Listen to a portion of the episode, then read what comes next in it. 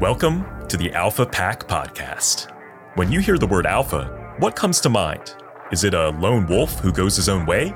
Or maybe it's a powerful leader who bulldozes over the competition? Well, what if we told you that true alphas aren't lone wolves intent on tearing people down? They're actually dominant leaders who never back down from the challenge of improving the lives of everyone around them. As part of the Alpha Pack, we believe that no leader should be on their own they need a pack of people keeping them accountable, challenging them, and encouraging them to be the best that they can possibly be. Join us as we hear incredible stories from industry leaders about how to become an alpha that will settle for nothing less than making the world better than the way they found it. Are you ready to learn what it takes to become a true alpha? Then pull up a chair because you have a seat at the table as part of the pack. This is the Alpha Pack Podcast. Well, welcome back. We are nearing the end of season two, and we wanted to take some fun time with these last four episodes and talk about alphas of history that have inspired us. We've been sharing intimate personal stories and tactical business stuff and processing how do you live with this internally, externally, but but we are not the first people to play with this and try to figure out how to do this. Um, and a huge, I'm a huge believer in the value of biographies and history to learn from life. Partly because you get to read a cool story and call it personal development. Um, it's like a novel that that helps you. Um, it, it's the only kind of storytelling I can get Daniel to read anymore these days. Um, you know, he's he's fallen. Not, not really. so, so what we're gonna do is we're gonna take the next four episodes and we're gonna each pick an alpha from history that has inspired us, challenged us, part of our own journey that gave us cool thoughts or or maybe even did something wrong that we can learn from. And then we're going to talk a little bit about them and what they're doing and um, and have some fun digging into alphas of history. So I want to talk about uh, my, one of my all-time favorites is President Roosevelt, but probably not the one you just thought of because that is one of my like shaking my fist frustrations everyone talks about FDR and uh, Franklin Delano Roosevelt, president in World War II for the United States, as this great and amazing president and all this stuff. And listen, this isn't about his political party, though. I could have debates about the parts I like or that. I am I'm the more I read about his life, the less I liked that man. That guy was like, let's put it this way: every single one of his children campaigned really aggressively against him. Like the closer you knew him, the less you liked that guy. He was a manipulative. Like he said his staff's his leadership strategy was to um, to keep his staff guessing, insecure, and feeling like they didn't really have any power. And he had like secret moles in every one of his people's departments, and he would tell them, "Hey, one of your people," but I won't tell you who it is. Okay, I, okay, this is not about FDR. This is about the Roosevelt I love, Teddy Stinking Roosevelt, Theodore Roosevelt the original, the guy who FDR actually called his hero, and literally FDR made his career a direct imitation of Teddy.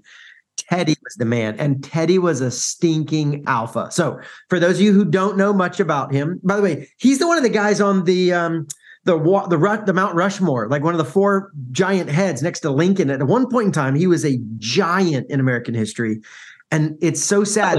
I would say still is, but he has faded. I think most people have no idea. Like Teddy, isn't he on Rushmore?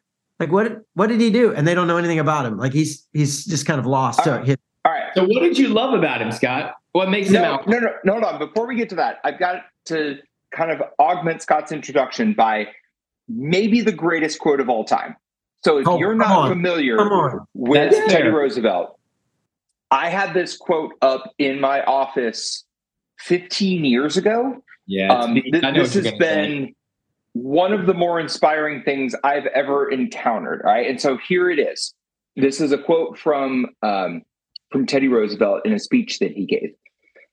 He says, "It is not the critic who counts. It's not the man who points out how the strong man stumbles, or where the doer of deeds could have done them better."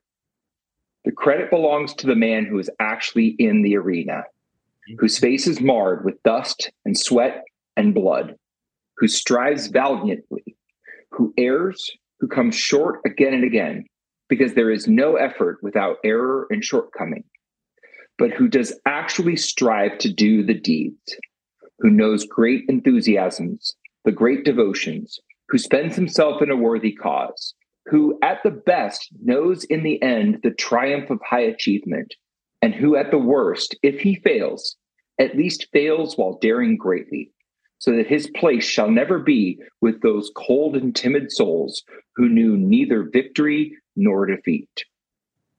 Pretty awesome, dude. It's one of my like if that doesn't fire you up, you need to just I I don't know, go see a doctor and, and see if you've actually got a pulse because He's got a that- medical problem. yeah. you've got a medical condition. If that doesn't fire you up and make you want to go change the world. yeah. Well, yeah. his life was very much lived that way too.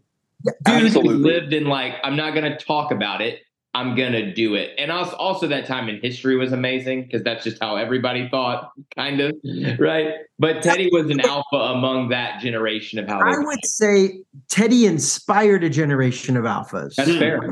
I don't know that it was happening um, in, in in a lot of the world. Teddy kind of lit that fire up and brought he brought no. Now, actually, I take that back. There, that was also the era of the robber barons, like the Mhm. guys who built these epic billion, you know, mil, at that time multi-million dollars, what would be multi-billion, But in, like in the Vanderbilts and the right. Carnegies and yeah, like like abused their staff and made billions of dollars, right? Um, grind their people in the dust for money, and so they were alphas without a soul. And Teddy was the guy who brought idealism and virtue, and so we could just drop the mic at the end of that that thing of like, see, there's Teddy. That's all we need to say. But I will say a few things for those who don't know.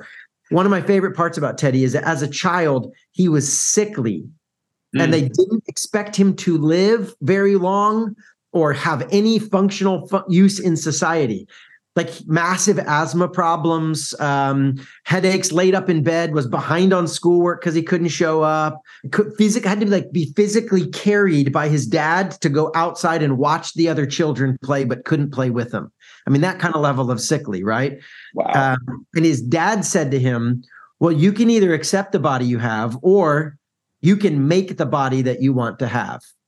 And so Teddy said, Screw it. I'm going to make the body that I want to have. And he put himself through a brutal regimen as a teenager to build his body and as a young man to grow into it and figure out some cool stuff.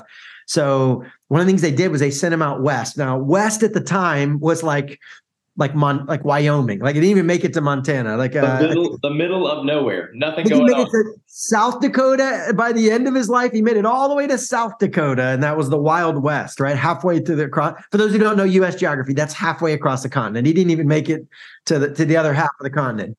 But why, like crazy cold north, wild lands. So he went off and did adventures, but then he came back, went to Harvard, you know, because that, you know, it's what you do. He, by the way, he did all tutoring, schooling. There's a whole conversation. That thing that they they felt bad for him, so they gave him a tutor because he couldn't go to school. Turns out that he, he, while he put himself through Harvard, he wrote his first book, which was an international bestseller, uh, and he used those proceeds to pay for some of his uh, adventures. Bought himself some head. By the way, he's a wealthy family, so he could afford to do that. He bought himself like five thousand head of cattle with his book proceeds, and decided to become a rancher. Um, Isn't that what you're doing with your book proceeds, Scott? yeah, yeah. I mean, it's llamas. It's llamas. Pretty much the same thing. Alpacas. Yeah, yeah. It's- I'm- Great, I'm tax benefit. alpacas, right? I, Yeah. I expect a nice sweater for Christmas. uh, hey, it'll be a sweater vest like you always wear, Daniel. You're gonna love it. Um, awesome. yeah. Okay. So, um, like, he's a beast. Like, when, like, let me give you a couple, two other nuggets on him.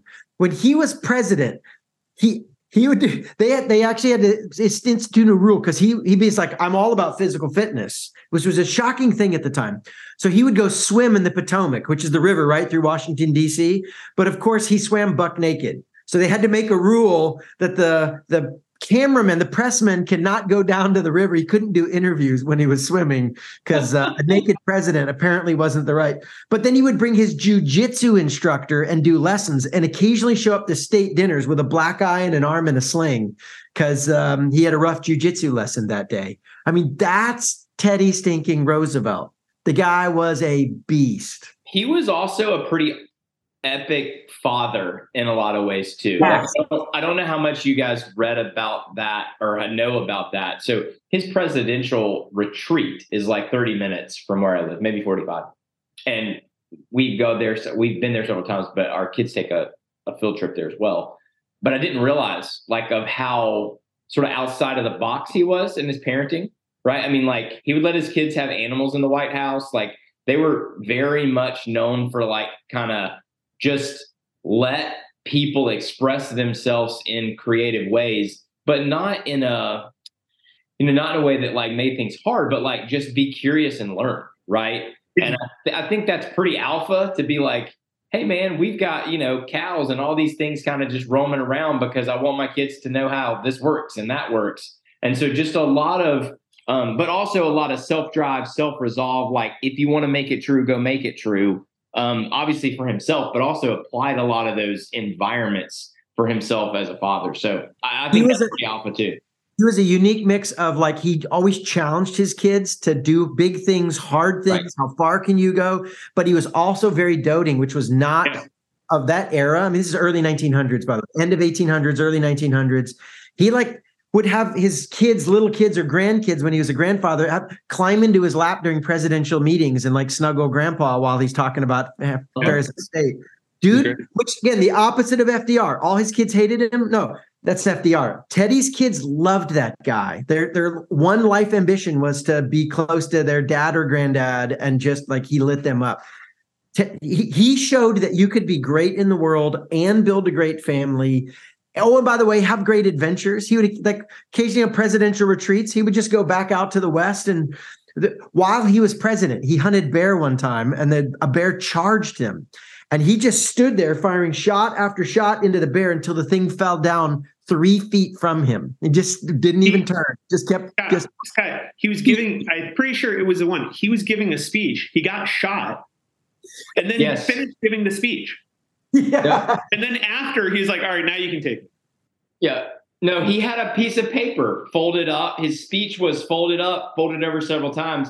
It got he got shot perfectly and where that piece of where his speech was folded up. So it didn't actually basically go all the way into him. It like was a surface, somewhat flesh wound.